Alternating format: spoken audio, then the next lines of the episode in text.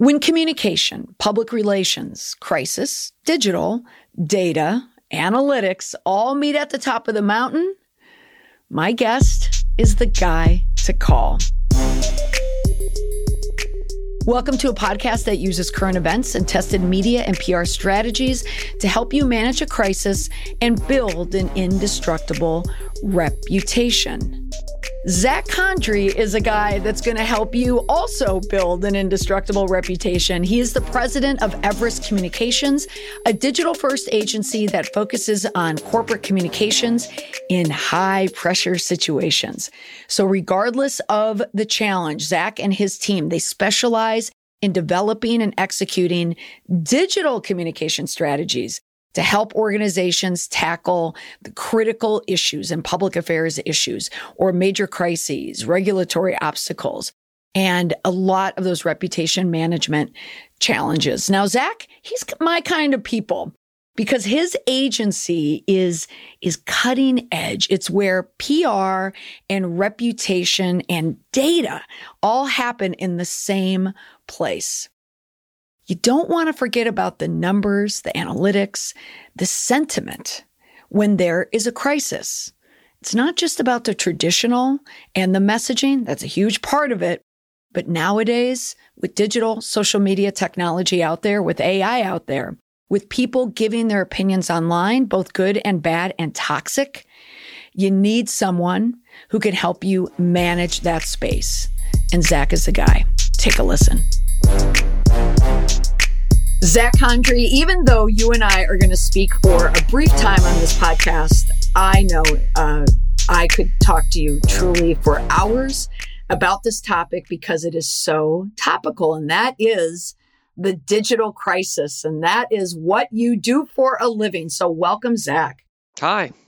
All right. So let's first talk about your past. So tell me, you worked 5 years in corporate communications and also you worked in some high profile campaigns. So let's just touch on this to build the baseline to get behind who is Zach Condry and the work you do today.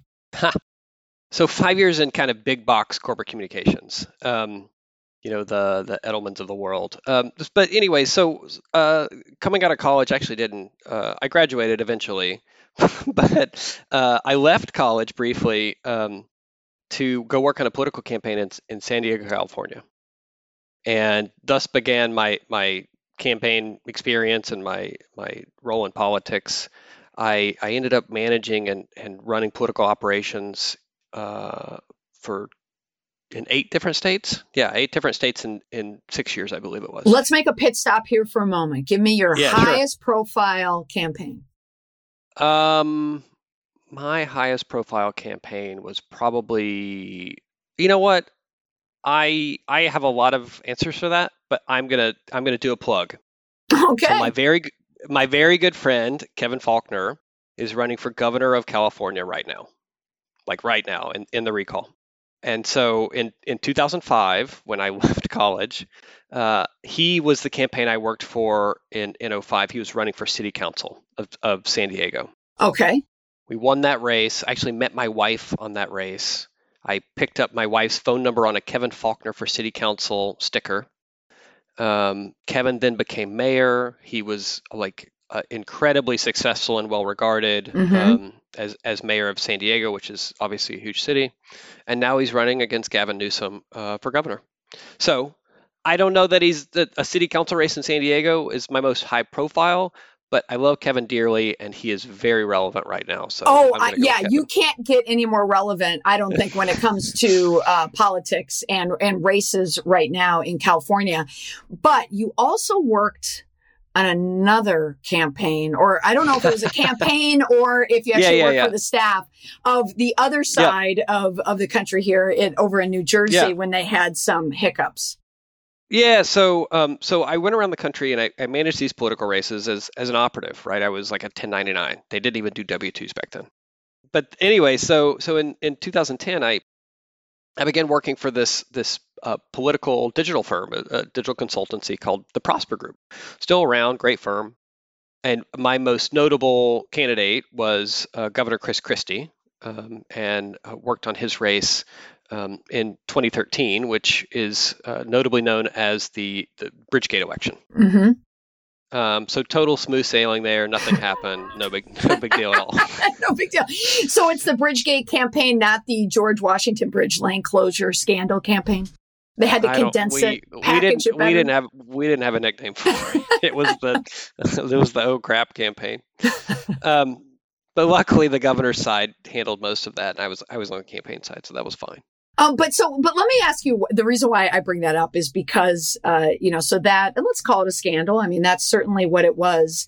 What was memorable to me about it was the email, that damning email that said, time for some traffic problems in Fort Lee, that it was something left a digital footprint that really caused a crisis.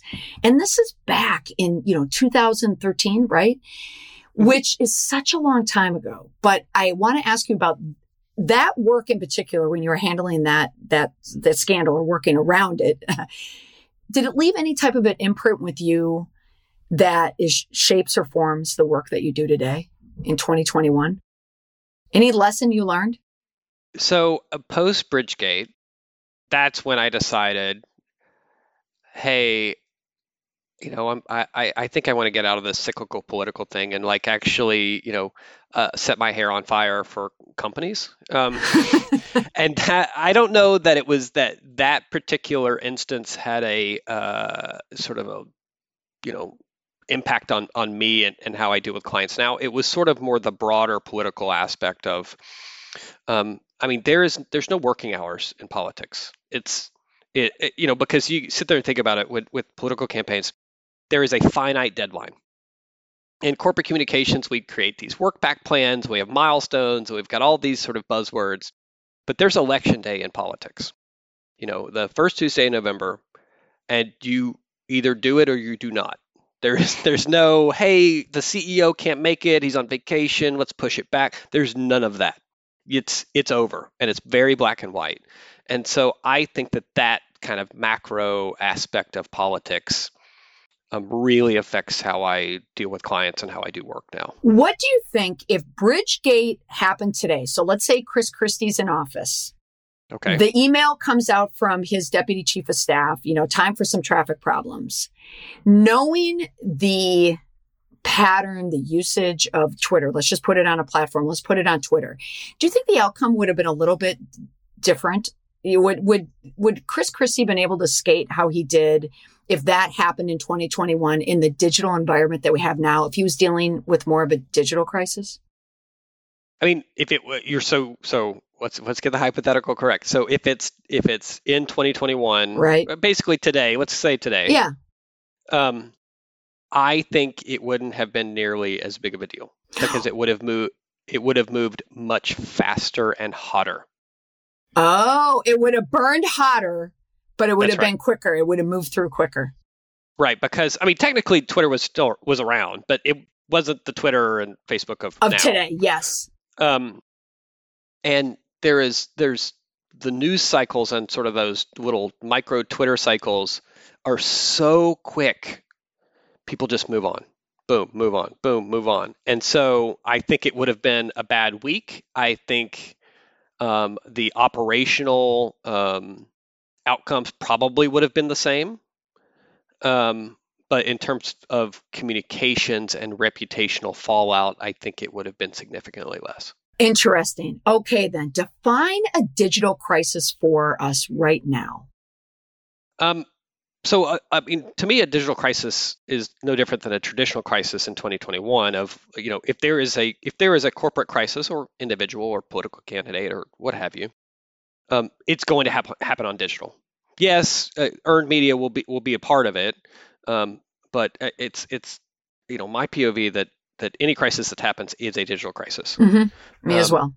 And to me, a crisis, and I'm sure we'll get into this later, but people they talk up the word crisis way too much. I want to stop using that word, to be honest, because a crisis is something, in my opinion, is something that threatens a company's license to do business. If not handled properly or if ignored or what have you, the operation ceases to exist. I mean, that is a crisis. Everything else is an obstacle, a speed bump, a crummy week or month. And I think that's important context, because this isn't real data, but you know, you're looking at 80 to 90% of what people call crises are actually probably just issues. Yes. I completely agree with you. I think the word crisis has been redefined over and over again, but people still associate it with a 9/11 or TWA 800 crashing, you know, near off Montauk. It's really they're defining it as these little issues. Like I call them just critical communications now. It's just critical to the moment, to the incident, whatever it is, but you can get through it. All right then. So how then, in the company that you formed, this Everest Communications, so give me the elevator pitch for what you do. I just said I don't want to use the word crisis, but so I'm going to try not to. So we basically, we're a digital, we call ourselves a digital first agency. You know, to my point of kind of digital is traditional and vice versa nowadays. We're a digital first agency. So what we like to do is we help companies understand their reputational issues and help them work through them. And that can come in three phases. The preparation, you know, you think something might happen or you're particularly worried about something. I mean, for instance, we're working with a hospital right now and they're particularly worried about, you know, ransomware, because ransomware attacks have hit hospitals big time in the past few years. And so we're kind of game planning on that. So it can be from the prep side, what I call the activation side of when the thing actually happens. And then probably the most important piece to me is that reputational recovery of what happens after that crisis or that issue, and how does the company respond and use digital to their advantage to elevate themselves. I assume that you're going to tell me that everyone should take step one and prepare for any type of critical issue or crisis that could impact them. Yes. I would argue that that's the hardest part. Because you have to get clients to wrap their heads around that, because they've never done anything like that before. Because the other two phases, the activation, they're just looking for a lifeboat. They just need help. They don't care. Just do it. You're the expert. That's the easy part. And then the recovery piece, they've already been through the mess, so they understand, hey, you know, we should probably listen to this person because we need to. But the prep part is actually the hardest part because you have to sort of get them in that right mindset. So if I hear you correctly, it sounds like the problem for a lot of mid to small size businesses, or even, you know, like a hospital that may have, you know, maybe less than 1,000 employees, they're afraid of a digital crisis and they wouldn't know how to respond to one. Or do you have clients that think they can just handle it on their own? Sure. I mean, I think everybody has clients that think they can handle it on their own. And maybe they can. I don't know. But what's the danger there? What's the danger if you're not handling it properly?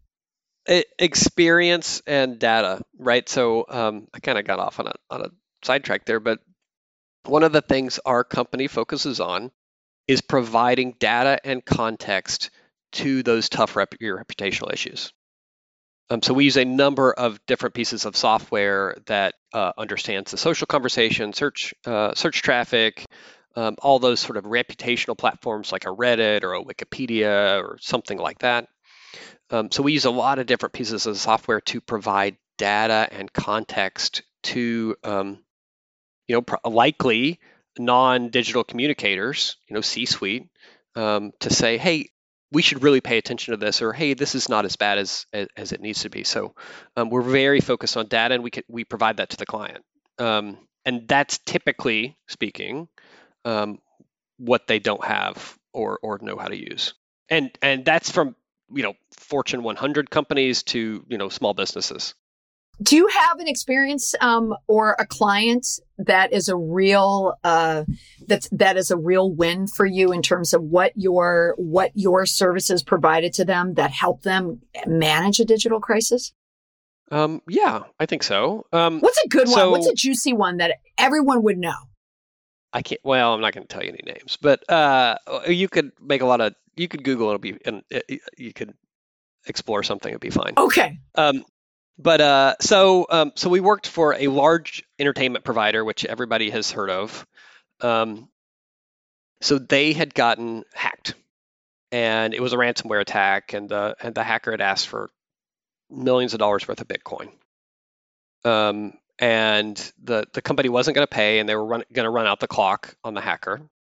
And the problem is the hacker got access to scripts and episodes of a very popular TV show. Oh, so we're talking about streaming. Yeah. I mean, I think at that time it was 2017. So I think there was streaming. Pre-pandemic. Okay. All right. So we're talking about entertainment. We're talking about something that people are wired into, right? Everyone knows. I mean, 100%. Everybody watched this show. I think on Sunday evenings, everybody watched this show. Oh, another clue. Okay. Keep going. And loved it. But anyway, so the hacker got access to a number of the different shows and scripts and all sorts of stuff, and not only this show, but other shows from this entertainment provider. So it was our job. So we got a little bit of a heads up from the client, probably about a week. So it was our job to kind of put a monitoring system in place that alerted us as soon as possible when rumors hit social media. Okay. So we were able to use our social media conversation kind of trackers and set up ASAP alerts. Hey, Zach, so were you using software, but also manually? Did you have employees or contractors manually searching platforms as well? Yes, absolutely. I mean, so the platforms, I'm going to get off the story for 30 seconds. So the platforms, it is mainly Twitter, which is great for digital crisis reputation management because that's kind of where that event-driven stuff takes place. Mm-hmm. But a lot of Twitter is open, right? Because that's how people converse. Whereas LinkedIn, Instagram, Facebook, those other sort of main socials are much more private. So you're going to see a lot more dark social.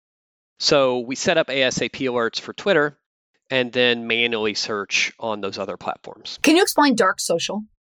Yeah. So I assume your Facebook profile isn't open to the entire world where they can see your friends and your posts and everything. So you're posting behind a privacy wall, mm-hmm. Which is what someone like me can't see. Mm-hmm. So I can't see that you posted about some article and you're really angry about XYZ. Only your friends can, and maybe a select portion of your friends. I don't know. Right. But that's kind of what we're talking about when we say dark social of... when I hear social. Dark social, to me, it sounds dark, moms bragging about their kids, right? Or I guess that could go dark. But okay, so back to our Sunday evening event. Yep. You're monitoring online, you're monitoring all over social, you're using software, using manual. So what happens next? So it hits. So there is an article in a trade publication. And we kind of knew it was coming, but it hits, and it's like a SEO bonanza, right? So popular TV show plus ransomware plus hack and all these things combined into one. I mean, it's like clickbait heaven for a reporter. Right. And so in that week prior, we had come up with some external statements, what an external website looks like. We were really concerned about customers, subscribers, because they... this is very important to the company, and we want to make sure that they're taken care of, and they don't think that their data has been stolen, and all of that stuff. I mean, what a typical ransomware response would be. But so the article hit, and we're watching social conversation, and it comes in, and we find out that customers actually don't really care about the hack. They don't want to see the hacked show. They don't want to be spoiled. They want to like sit on their couch with their significant other or friend or whomever, eat their popcorn and watch the show and kind of tweet about it or Facebook about it or whatever. They want it at that certain time. And so it was really interesting to me to see the brand love that this organization had at that time and, in this the middle of a crisis. What's interesting, if I'm hearing you correctly, that even though the ransomware was threatening all the, I guess, subscribers, if you will, their privacies, they were less concerned about that hack and that they didn't want a spoiler of the show. Like they really wanted the show to air at a certain time where they could watch it live with everyone else. That's right. So, okay, so we had all these external things planned and we were kind of holding because the social data didn't tell us, hey, you know, people really care about this. However, the company, and we saw some of this in social data as well, the company employees were really upset and they were worried about their personal data, you know, any sort of HR records, the health of the company, all that sort of stuff they were particularly worried about. So what we did was we went completely inward. And so we wrote up a letter from the CEO using, you know, facts and empathy, you know, hey, we're all in this together. Here's what we're doing. We love you guys. You're great. And sent it internally to employees. And we knew it was going to get leaked. So we wrote it kind of in a manner, in a leakable manner. Oh, I love that. But we totally didn't do the external piece. No website, no nothing. And you didn't do that based on the research and data that you noticed that you didn't necessarily have to. Correct. Okay, so you were responding to the crisis by monitoring the crisis, and that was dictating your response. Sure, that's right. And without it, you could be responding to the wrong crisis if you miss this step. Or you could be kicking up dust. I mean, ultimately, my responsibility as a communicator is to do no harm. But the best way I can do no harm is to provide as much data and context as possible for us to make informed strategic decisions. I tell, you know, sometimes I'll give talks at like Georgetown or wherever, and I will say to communication students, and I'll say, if you're a communicator in 2021 and you're going by your gut, you should just find another job. That's good advice. There's too much data out there. Like, give me a break. Look, having experience is critical, but also having the backing of a bunch of metrics is pretty good too. Okay. Yeah, I agree with you. And it's interesting. You mentioned Twitter. I agree with you. Everything happens on Twitter, right? You make it, shake it. Everything's happening on Twitter. But the up and comer I see in terms of shaping really even news and journalism, like newspapers are just picking up stories that they find on TikTok. Tell me about the impact of TikTok compared to a Twitter. Well, so Twitter is event driven, mainly. They've messed with their algorithm some. And so particularly when you're using the app, it's a little bit more difficult, but that doesn't actually change the social data, which is fine. But Twitter is still more event-driven. That's where journalists talk. That's where these sort of key public influencers talk. TikTok is kind of more the Wild West masses. And so you're going to get a lot more sort of viral nature on TikTok and a lot more emotion, right? You're not seeing a lot of video or straight-to-camera type stuff on Twitter. Maybe maybe from TikTok over to Twitter, but you're not going to see any sort of original content in that regard on Twitter. So I think TikTok is very dangerous. Why? Tell me why. It's because it's just so widely used, and it's so emotional, and it's so algorithmic that things can just spread and go crazy. Yeah, it sounds like, am I putting more weight on TikTok than you are? I'm thinking of like when Trump was really out-strategized by all the, I think it's the BTK, now I'm sounding like a Gen Xer trying to talk about Gen Z world, but BTK stands or whatever, who they bought up all the tickets when he had his campaign, oh my gosh, was it in Omaha? Like that was a movement. Like that was an absolute groundswell that happened on TikTok. And I think there's something to be said about Gen Z. Like I think that is a powerful, powerful generation. But Gen Z, I don't find them to be the Twitter culture. Right? Like, so you're going to get your journalists, you're going to get your movers and your shakers there, but there's something happening on TikTok. So here's my response to that. Where did the whole TikTok ticket buying conversation actually take place? Are you going to tell me it's not? Oh, it's Twitter? Well, so it happened via TikTok, but the news actually spread from major publications, it spread off of Twitter. So I think of Twitter as sort of a special entity of very event-driven, very now. And TikTok, I'm going to lump in with sort of the Facebook and Instagrams of the world, of much more emotional, much more kind of a slower pickup, however, much more kind of longer lasting. Because you're going to get a lot of anecdotes, you're going to get a lot of personal stories, you're going to get a lot of visuals. With Twitter, it's I know fake news used to be a hashtag, but yeah. you're going to get a lot of news, you're going to get a lot of data, you're going to get a lot of sort of straight stuff.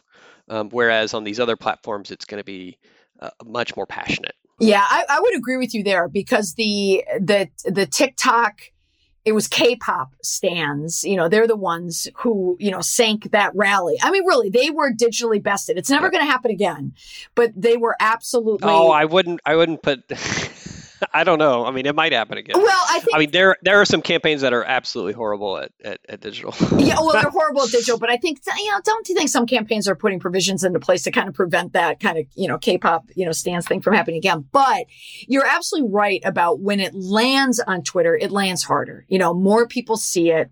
It leaves, you know, more of an impact there. So tell me about the life cycle, in your opinion, of a digital crisis. What happens? So let's even use the Tulsa, you know, when the teens tanked the Tulsa rally. It happens on Twitter, but you're saying that's not really where the bang is. So what's the life cycle of a digital crisis? I mean, it just depends. So there, to me, there's three kinds of digital crises generally, but digital as well. And shout out to Dan Weber at Edelman DC who came up with this, but I'm stealing it, Dan. So there's three kinds of crises, right? So there's event-driven, which is, yeah, I mean, something like that, which it peaks really, really high and then just floats down. Okay. There is sort of systemic, right? So it kind of looks like a wavelength, and that's kind of going to be your that's going to be your Nike sweatshops. Okay. You know, kind of something they always have to manage. Could kick up at any time, but they kind of just have to work on it. Type of deal. It's hard to pick on Nike there. And then the last one was, which is what I call the Lance Armstrong curve, which is, or FIFA as well, is something that starts as an issue, is not controlled, and then just becomes a massive crisis. So the life cycle of digital crises, or crises generally, are based on those three things. Systemic just sort of sticks around. I mean, it sticks with the company that they have to manage. Lance Armstrong's done. Right. There's no saving his reputation because he didn't manage it. Right. So life cycle of that is, I don't know, forever. Yeah. Well, not only not manage it, but made it worse. You know, when you that's lie, right. That's not managing a crisis. Yeah. And then event driven is pretty quick. It depends on the gravity of the situation. It depends on the societal and political landscape at the time, but can be pretty quick. Okay. So, all right. So there's three, you're giving me three different examples then of what can happen, a timeline of a crisis.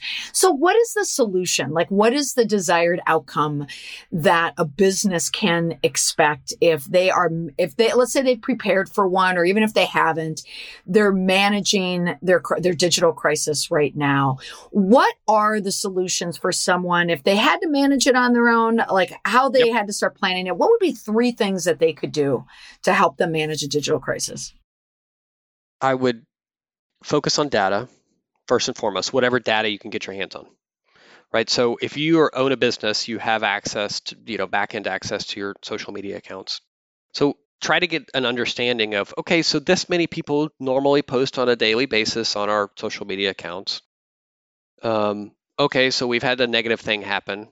It's now been a gross increase in X. The net negative increase is Y, and try to understand kind of the context there, because it might not actually be that big of a deal. You know, don't feel like the world is caving in on you, because again, data and context is absolutely critical. You know, I think context, you know, just as an aside, is so important, because I think if as a communicator helping someone, whether you're at a firm, you know, or someone like me too, it's, you have to massage that context. It's, I think there's so much fear in the context that you have to give them the actual context when people don't understand how people are conversing about their brand online. There's just so many unknowns. So internally, we'll produce these monitoring reports for crisis clients. And internally, I call them security blankets, because that's really what they are. Oh, yeah. I like that. So I don't think about our main client, you know, the head of communications or general counsel or whatever. I think about the CEO. Oh, do you? And I want our documents and our data to be CEO proof. And for that individual to take that first page of the security blanket, first page of the report, and just be able to read that and understand the context of. Does it need to be CEO proof because, you know, communications understands it? Like they're not as going to be as fear driven as a CEO. A CEO needs to understand precisely what's happening. Yeah. I mean, generally speaking, marketing people aside, but generally speaking, the higher you go in the C-suite, the more likely they are to spin out. Oh, yes. That's so true. Because if you think about it, I always think about how these things affect people personally. Yes. Of, you know, a communicator, that's kind of part of their deal, right? That was probably in their job description. Literally, it was reputation management or crisis communications or urgent issues or whatever, right? That's in a lot of communications job listings. But for a CEO, it's to maintain profitability. And he sees people going crazy on social media, and he's like, oh my gosh, our customers hate us. Mm-hmm. And so it's my responsibility to provide him personally with a security blanket and say, you know, hey, it's not as bad, or maybe it is as bad, but here's the way around it, or here's kind of what we're seeing, and here are the trends, and here's how we think it's going to go. All right. What about number two then? What's the next thing? What was the question again? So the three things. So the first one that, you know, what is the solution for just for managing a digital crisis? We mentioned data, you know, providing the context. What is something else that that they could do? So I think crisis prep. Okay. And I don't mean some crazy playbook. I don't mean some, you know, bunch of scenario planning. Here's what I want communicators to do. If they're at a small or mid-sized business, don't hire a firm right now. Just sit with your executive leadership in a room for like an hour and say, okay, what situation keeps us up at night? What are we most worried about? Mm-hmm. And you'll get a bunch of crazy answers. You'll get, you know, data breach, you'll get space aliens, who, you know, executive impropriety. Actually, that one might not make the meeting, but, you know, all these sort of crazy things. Then I want you to map them out, think about them, and think about how you would handle it. You don't have to write things down. Just sort of think about like, hey, as a company, here's how we would approach this. Or, hey, we had this happen before. If this was really big, here's how we would approach it. And then map it out in terms of threat versus probability. Mm. Space aliens. Hey, maybe it's a major threat. Maybe it's like the movie Independence Day. Probability is highly unlikely. So I don't know that you need to spend a lot of time on that. Mm-hmm. But a data breach, yeah, absolutely. A high probability and could be a high threat. So I would suggest you plan for those. Something like that. And it all varies by, you know, by company. It quite frankly, it varies by individual. Going back to the personal piece. Oh, absolutely. Yeah. And sit in a room and map that stuff out. And varies by experience, you know, depth of resources. Yeah, I totally agree. All right. So we have data. We have the crisis prep. And then what's the third thing that they could do? So I would take into account, I would not discount paid. So have an understanding of what paid would look like during a crisis for you. Because when you have a bunch of grumpy customers, it's all organic. You have the ability to take your customer list, to take your key influencers list, media list, what have you, you know, whatever audiences, and then target paid ads to it. It's absolutely incredible. I mean, for instance, I think about a couple scenarios where John Oliver show. You've obviously seen the John Oliver show. I've had many clients lose their minds over being featured on John Oliver. You should watch search traffic during the John Oliver show. It just super spikes and then just fades away. I mean, just like a massive spike and then goes. So what I might suggest is, if you're going to be featured on the John Oliver show, get search ads going for a lot of different keywords. Just take over your search ad keywords for like 2 hours, and then do reputational response messaging, leading them to whatever page you want, but only during that thin period, and then go back to your marketing. Where are they putting paid ads, and what are they saying? So let's say you have a company, John Oliver stands up in his monologue, mentions it. Where are you putting paid advertising, and what's in it? First, I would say search. Okay. So a lot of times what happens with John Oliver is he lets people know about, companies that are doing X, Y, and Z that maybe people haven't heard of. And so people are going to want to go to Google first to search more information of, hey, what the heck's going on with this? Why are they doing this? So they're going to go to Google first to find out more information. Then they're going to go to social media to say X company is bad because of Y.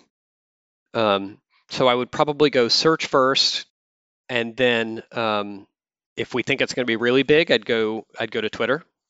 I don't know that I would do Twitter ads first and foremost, but definitely, maybe pin a tweet, have some relevant content, organic content, and then if we think it's big enough, go ahead and put paid behind it, because that's the event-driven piece as well.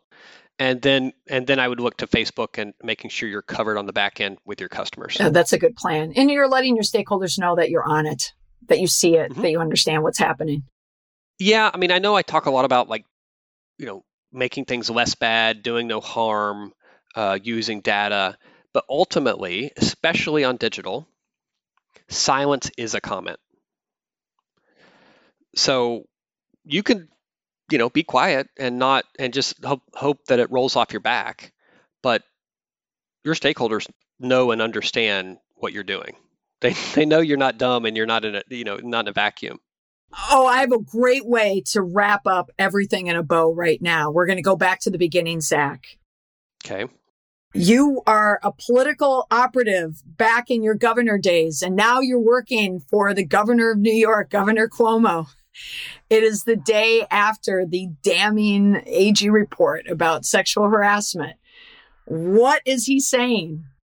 Anything? Nothing? What would you instruct him to do if you worked on his campaign? Or not campaign, I'm sorry, if you worked with him, if you were in his office or if you were a paid consultant. I mean, at that point it sort of ceases to be digital, right? Of it's so big that you have to take into account, the criminal aspect of it, and then you have to take into account the individual. Right. So in politics, it's very important to remember that the individual matters most. I mean, I can't even tell you how many candidates I've said, look, it's your name on the ballot. Do whatever you want. You just pay me to give you advice. I take that sort of like I'm disappointed in you approach. Yeah. And Cuomo decided he was just going to power through and. Did he even apologize? I mean, he sort of did this. He did this thing of I kiss people and I hug them, and it's. I would just tell him to shut up, lay low, and have a written statement. Yeah, I agree. Yeah, not only did he not apologize, he did not even accept responsibility for it. He deflected it and then created a video montage of photographs of him hugging people to show this is what he always does. Because, hey, I hug people, I kiss people. This is what we do. That's the political ego for you. Yes. And frankly, social media helps stoke that over the past year and a half. Yes. Yep. But when you get to an issue that big, you got to look at you got to talk to counsel. Right. You got to say, and clearly they didn't talk to counsel, I don't think or maybe they did. Maybe they did, or ignored it. And he didn't listen.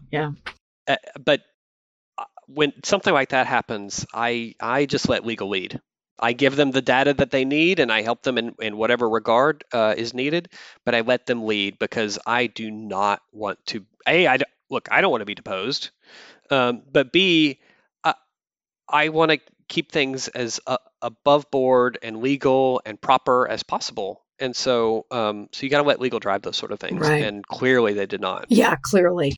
Hey, Zach, as we wrap up, I always want to provide the listeners with an indestructible tip. It's this idea, a thought, some type of instruction that helps them protect their brand and make it somewhat invincible in this, digital environment that we're in. What is an indestructible tip that you could share with any communicator or CEO, someone running a business that wants to build indestructibility online with their reputation? Start now. And I would take your key stakeholders, customers, opinion leaders, media, whomever is your key stakeholders. And I'd think about what a reputation building paid plan looks like. Paid digital. Paid. And I would do it now. It doesn't have to be a very big buy. Seriously, when you're talking about these kind of niche audiences, it's a few $1,000s. But I would do it now to build up your reputation amongst these audiences that might be interested in you having a crisis. And then when a crisis, if a crisis hits, use that paid. Amp it up, push it up, make it relevant to kind of what's going on in the crisis. And it doesn't have to directly mention the crisis. Obviously, it depends on kind of what's going on and conversation. But it certainly can be about how good of a company you are, all the goodwill you've done. Use all of that stuff in your paid. It doesn't have to be organic. That's why big tech is because they make it really easy for you to reach targeted audiences. And don't only use it in marketing. Outlier advice, people don't commonly think that way, especially when it comes to reputation management, but wow, that is powerful advice. And it's tried and true. It works, and not everything has to be organic in a public relations kind of way that puts some money behind it. Hey, Zach, thank you so much. How can people find out more information about you and your work? Sure. So our URL is everestcomms.com, COMMS.com. And reach me there. Happy to chat, happy to sort of dive into an issue. It's what we love. Oh, Zach, thank you so much for chatting with me on this topic. Like I said, I love it. And I'm hopefully my listeners have not figured out your client X from earlier and then the podcast, though I think they could put two and two together. But thank you so much for sharing the information today. I know it was extremely helpful for the listener. Thank you. Great. It was fun. Hey, have a great day. You too. Thanks. My thanks to Zach Condry for being a guest to explain how real-time data can keep you in control of your crisis. Another guest where I wish I had more time and more freedom to have Zach give me the juice on some more of the projects that he's working on, and as well as the ones he's worked on in the past. You can find Zach and his team at everestcomms.com. Thanks for listening. Bye for now.